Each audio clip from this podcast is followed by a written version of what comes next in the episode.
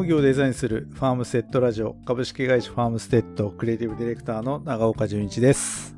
えアートディレクターの阿部学です。よろしくお願いします。はいよろしくお願いします。今日もですね、え前回からの続きですね。ーはい。ということで、ファームスイーツプロジェクト、次世代のファームスイーツプロジェクトを始めますということでお話を前回させていただいたんですけども、まあ今日はちょっとファームスイーツプロジェクトとは実際どういうことなのかっていうことをですね、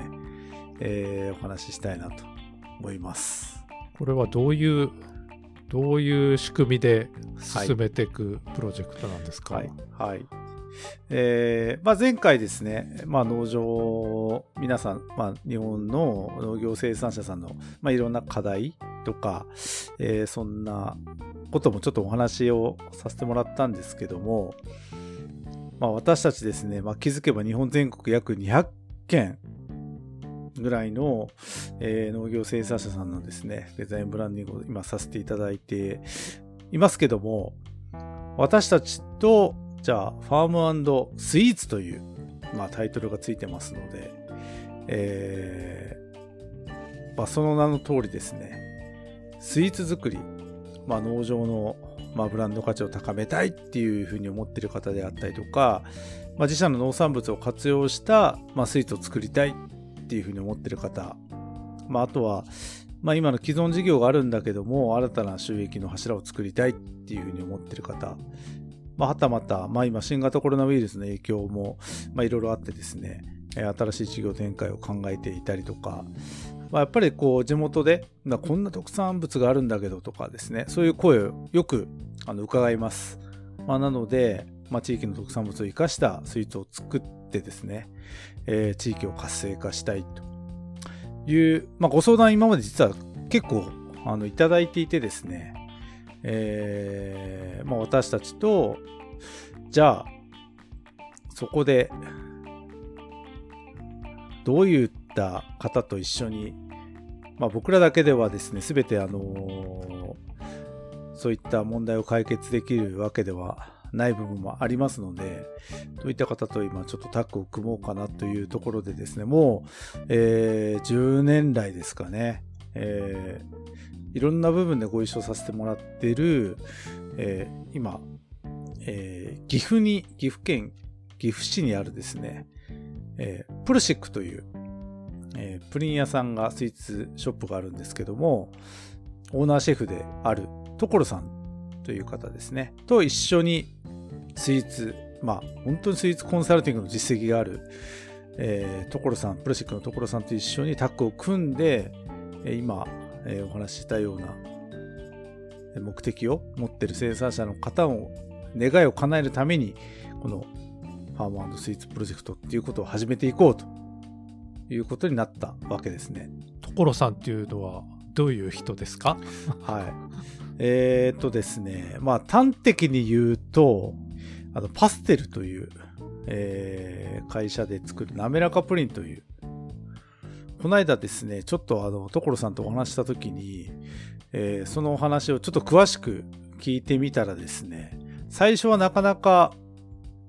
うーん、世の中に出るのは難しかったっていうお話されてましたけども、数十億円の売り上げを上げたと言われる滑らかプリンっていうのを開発された張本人の方ですね。パステルっていうお店のね。はい。はい。で、その後、あの、独立、そこのあの会社さんから独立されて、えー岐阜市にですね、スイーツの、えーお店、プルシックを、まあ、開店されて、今は、まあ、その同店のオーナーシェフでありありながら、世界で唯一のクレームからメリエという肩書き、まあ、いわゆるプリン職人ですね。えーということで、本当にあの、ナチュラルで体に優しいスイーツを、あのーを作るということで、今はあのプレシックさんでは完全無添加グルテンフリーのあのスイーツ作りっていうことを行ってらっしゃってですね、えー自社の、えースイーツを作る班の同時にもう全国各地の、えープリン屋さんもうプロデュースされてですね、コンサルティングとしてもかなりのヒット商品を作り出しているという、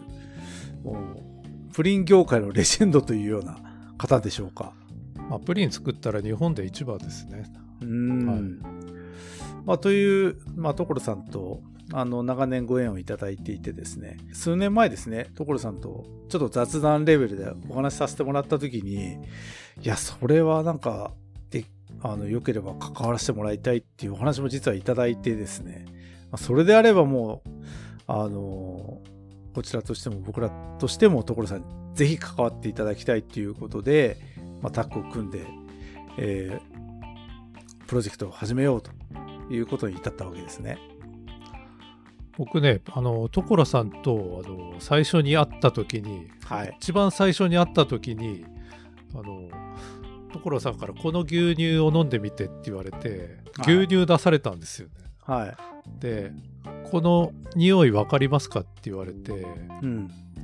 その2つ、2つ牛乳を出してくれたんですよ。はい、で、その1つを指して、この牛乳の匂いは牛乳じゃないんだと。うん、これは高温殺菌されたよくスーパーに売ってる牛乳でこうタンパク質が焦げた匂いなんだと、うん、でもう一つの方は低温殺菌なんですよ、うん、だからそっちの方は牛乳本来の香りとか味わいが残ってると、うん、だから我々はあのいい素材を使わなきゃいけないのと、やはり素材が全てなんだと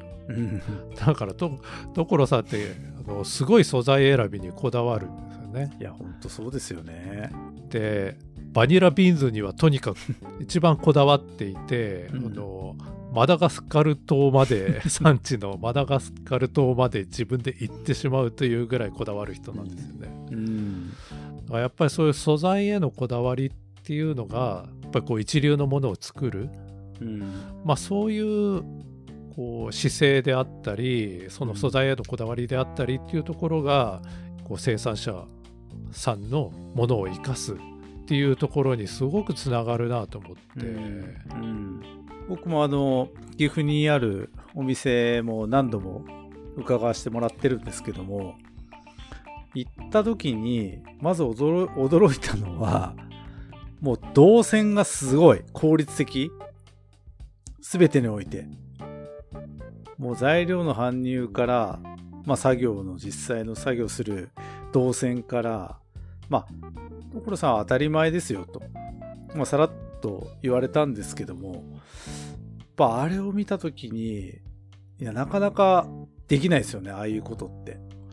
だって食材を保存してある冷蔵庫の中が見えるからね。うん。普通見せられないですよね、そんなところ。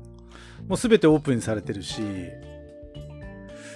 なんかそういうことまでちゃんと、まあ本当に当たり前のことを当たる当たり前にするといえば言う、まあ、言うが安しなんですけども、うん、なんかそれを実践しかも長年にわたって毎日続けられてるっていうやっぱこう続けられる仕組みを作るっていうのはすごく大事だと思うんですよね。うん、なんか毎日毎日朝からまあ、ずっとそういうスイーツ作業、作りをされている中で、やっぱりこう、あの材料が搬入されて、それが自分たちの、あの、やりやすいように、毎日同じことの繰り、まあ、いわば繰り返しですよね。うん。それをちゃんと効率よく、そういう仕組みをちゃんと作られる。しかも、まあ、それがちゃんと、あの、数字的にも、自社の、えまあ、利益であったりとか、まあ、そういうこともちゃんと考えられているっていう、その設計が僕は素晴らしいなと思ってですね。まあ、だからこそ、こう、えー、先ほど牛乳のお話もありましたけども、まあ、私たちがこう生産現生産現場に行って、農業者さんのこう、もう唯一無二な素材を何かこう、価値のあるものとして発信していきたいんだとっていう相談をさせてもらった時には逆に所さんからですね、いや、ぜひそれ一緒にやらせてほしいって言っていただいた、まあ、経緯もあったりですね。なんかすごくこうタイミング的には良かったかなというふうには思ってますけど。やっぱりそういう所さんと一緒にこうタッグを組んで、そのまあ、レシピ作りやね商品開発味の部分厨房のレイアウトとかもそうですよね。今,、今の話の中で、まあ、そういう作業性の部分とか、まあ、こういうの分からないですよね、あの作業場をどういうふうにレイアウトすればいいかとかって、まあ、その部分をあの所さんっていう一流の人がやってくれて、まあ、あとこうブランド作りとかパッケージデザインとか、えー、うん、まあまあ、デザインの部分は、まあ、うちが担当するっていうこのこの枠組みを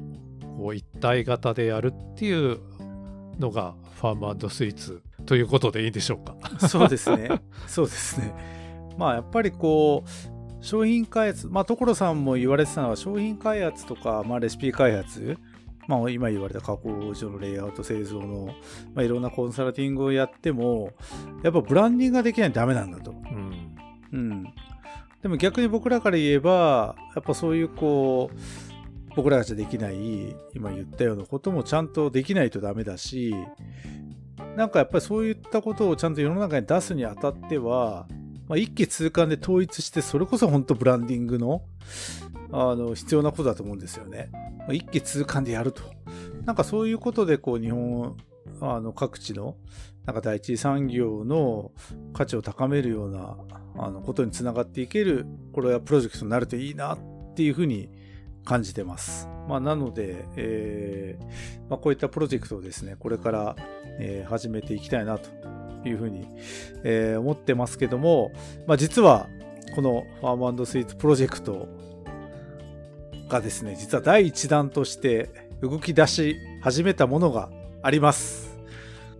まあ、それはあの次回またお話ご紹介したいなというふうにえー、次回か、なんだろう、はい、楽しみだなはい、思ってますので、はい、今日はこの辺に終わりたいと思います。ではでは。